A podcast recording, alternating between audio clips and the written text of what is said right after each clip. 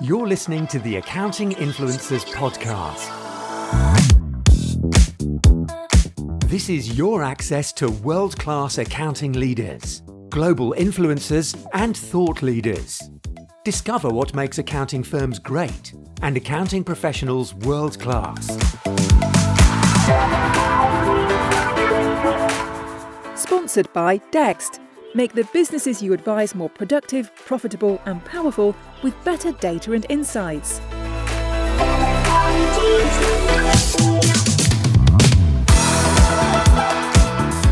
Welcome to our Influencers in Accounting podcast with me, Rob Brown. This is the deep dive show where we bring you the experts that know a lot about certain topics that affect the accounting and fintech bookkeeping world.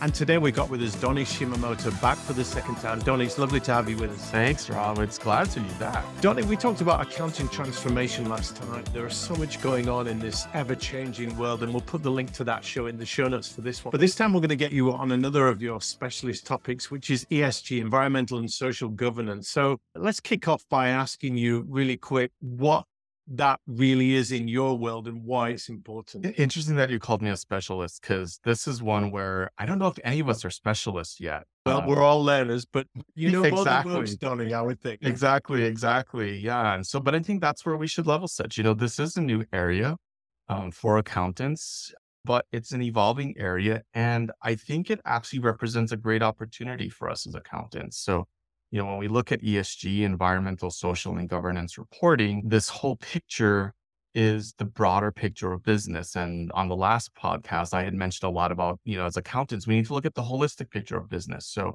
I really feel like ESG provides us a framework. We all like our frameworks.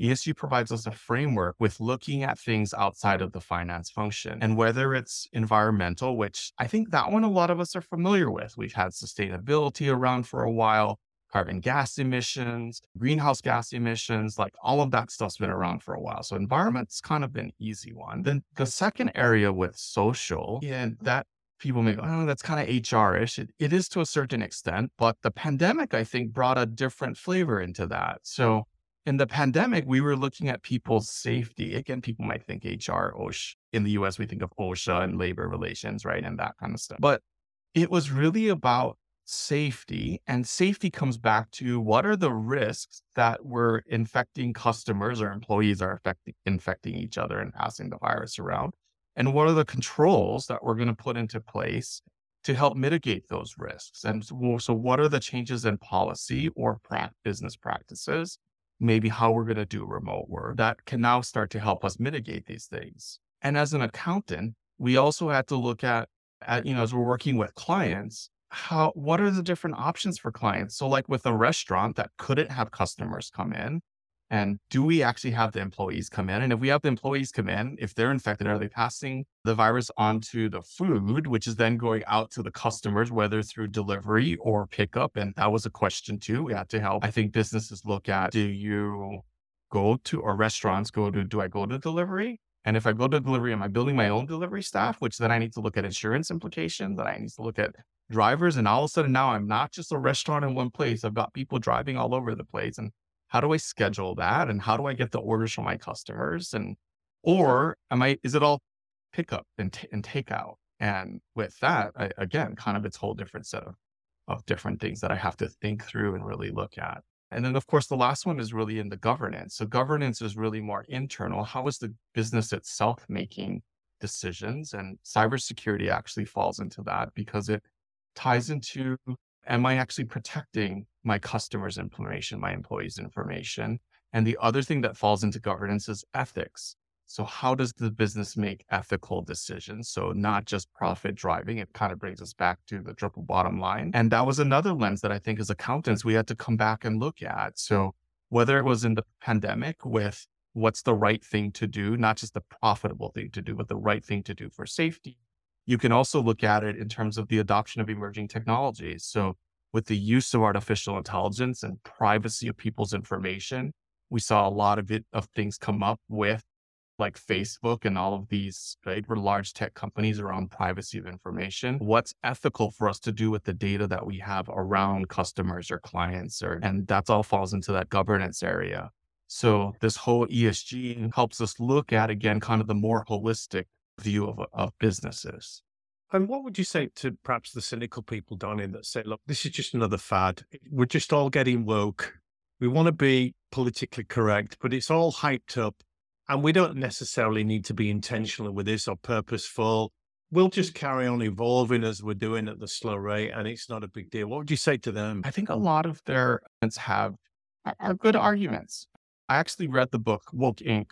is actually one of the books that does that. And, you know, and, and I, when, as I read that, and this is one of the things I try to do with all the issues that I deal with is keep an open mind, right? So keeping an open mind, I read through his things and it was really interesting in, in Woke Inc. because he talks about how a lot of these hedge funds and these big money managers I mean, they're really just focused on the bottom line. And internally in those businesses, they also have this very horrid, I don't think what word you use, a horrid kind of culture that doesn't, we talked about DE and I in the last podcast, completely not aware of DE and I, all kind of stuff that's going on. But it, there's almost, so when we look at that, there's this whole angle of, yeah, it can be completely used. And he, he's, it's kind of like the greenwashing. He draws the analogy to the greenwashing and the fact that you know, there was a gas company or several gas companies, I think, that were on the top, the top 100 green companies. And like, how can a gas company ever be on the top, top there? And as you look at this, it's a lot of that's, I think, marketing, because a lot of those numbers are not done by accountants. It's a lot of that's marketing and marketing spin. So again, it comes back to the whole ethics and the governance side around what really is happening. And then the other thing I'm going to pull into that is the auditor's role on the presentation of information.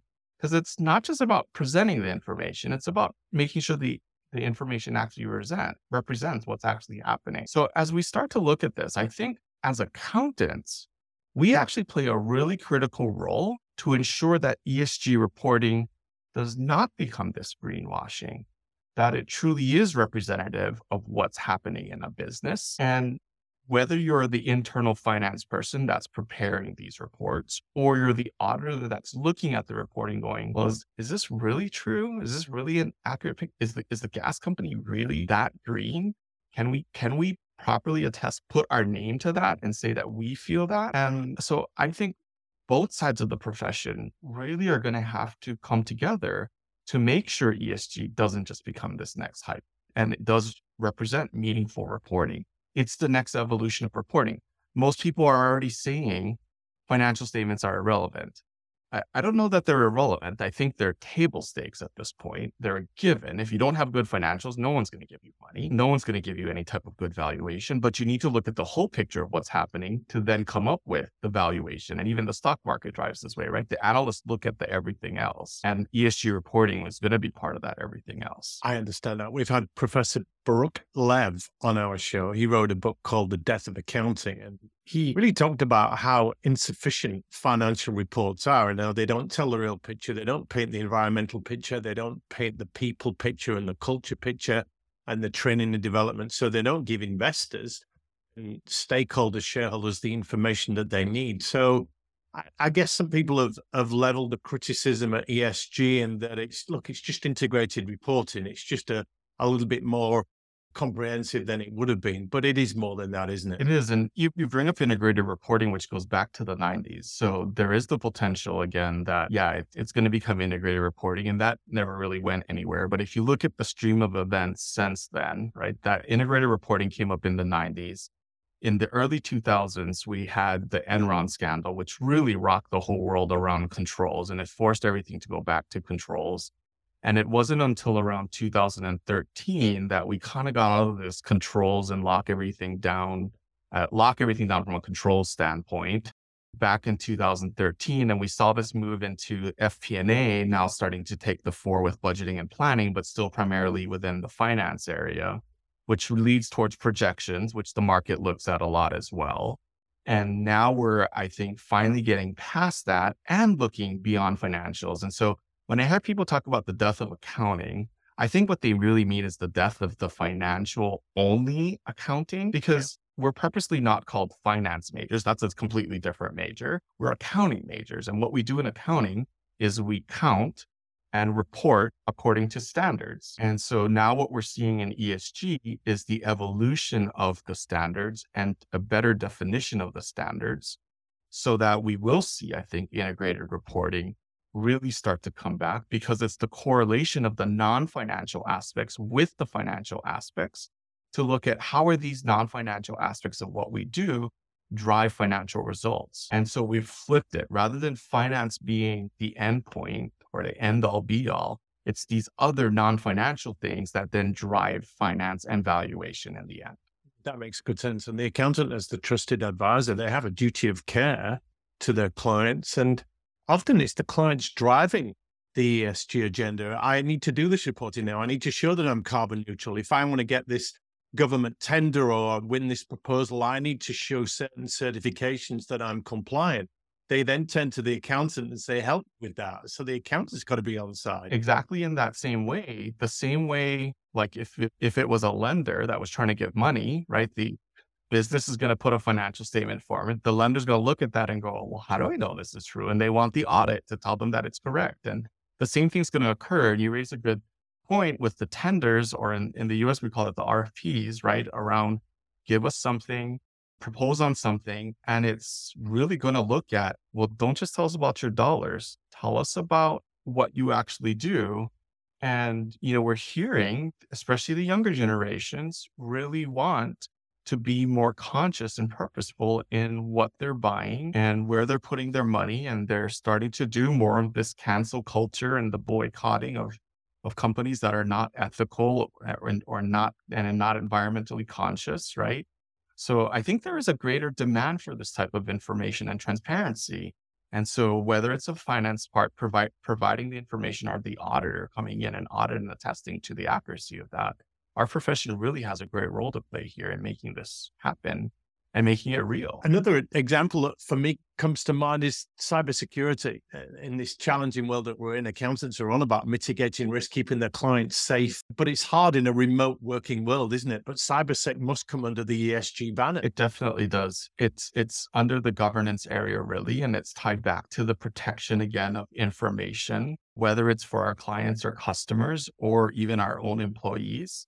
So, really, how are we making decisions that are the right decisions, not just the profitable decisions to ensure protection of information? Donny, this has been terrific. We'll put your contact details on the show notes and we'll talk about your uh, accounting center for accounting transformation. You're doing some amazing things there and showing professional firms how to innovate and future proof what they're doing. Would you leave us with a few words of advice for professionals listening, Donny, to get a handle on ESG and really get ahead of it so that it doesn't overtake them and they can truly serve their clients? Uh, you know, first with anything, the earlier you start to look at what it is, the the sooner you'll be able to get up.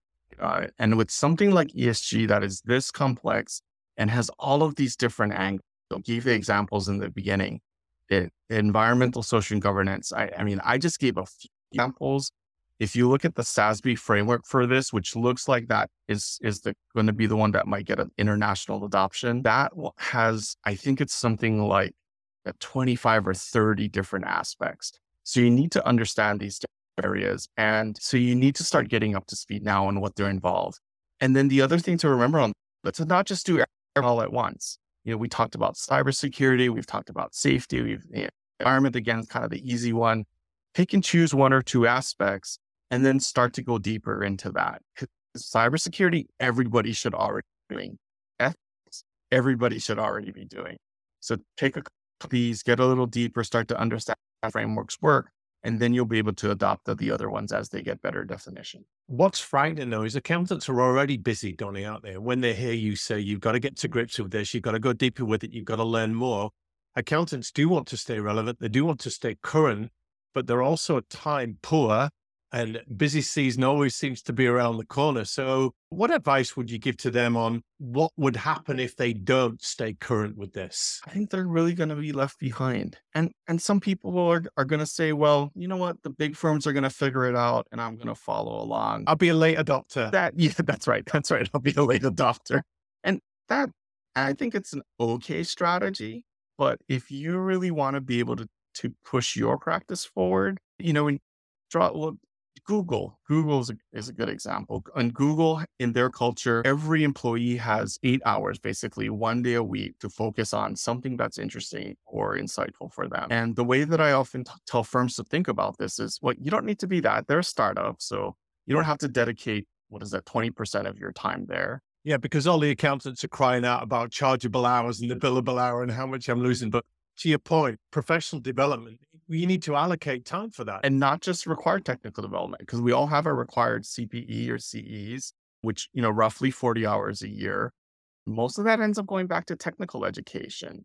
And luckily in this one, actually, ESG falls under technical because it's about standards but take the time to st- again just to start to understand and there's some of these more well-defined areas and you know spend that time because if you don't spend that time or you don't purposely make that time you're never going to have that time and so even for myself now i have certain half a day a week that i block out purposely and this is another one of the time management i block it out already and i say this is my focus time and i'm going to work on what i need to work on that's not my usual work well Donny, this has been terrific Thank you so much for your expertise and your insights today. It's been wonderful to get to grips with what is an emerging topic, but a really important one. Thank you so much.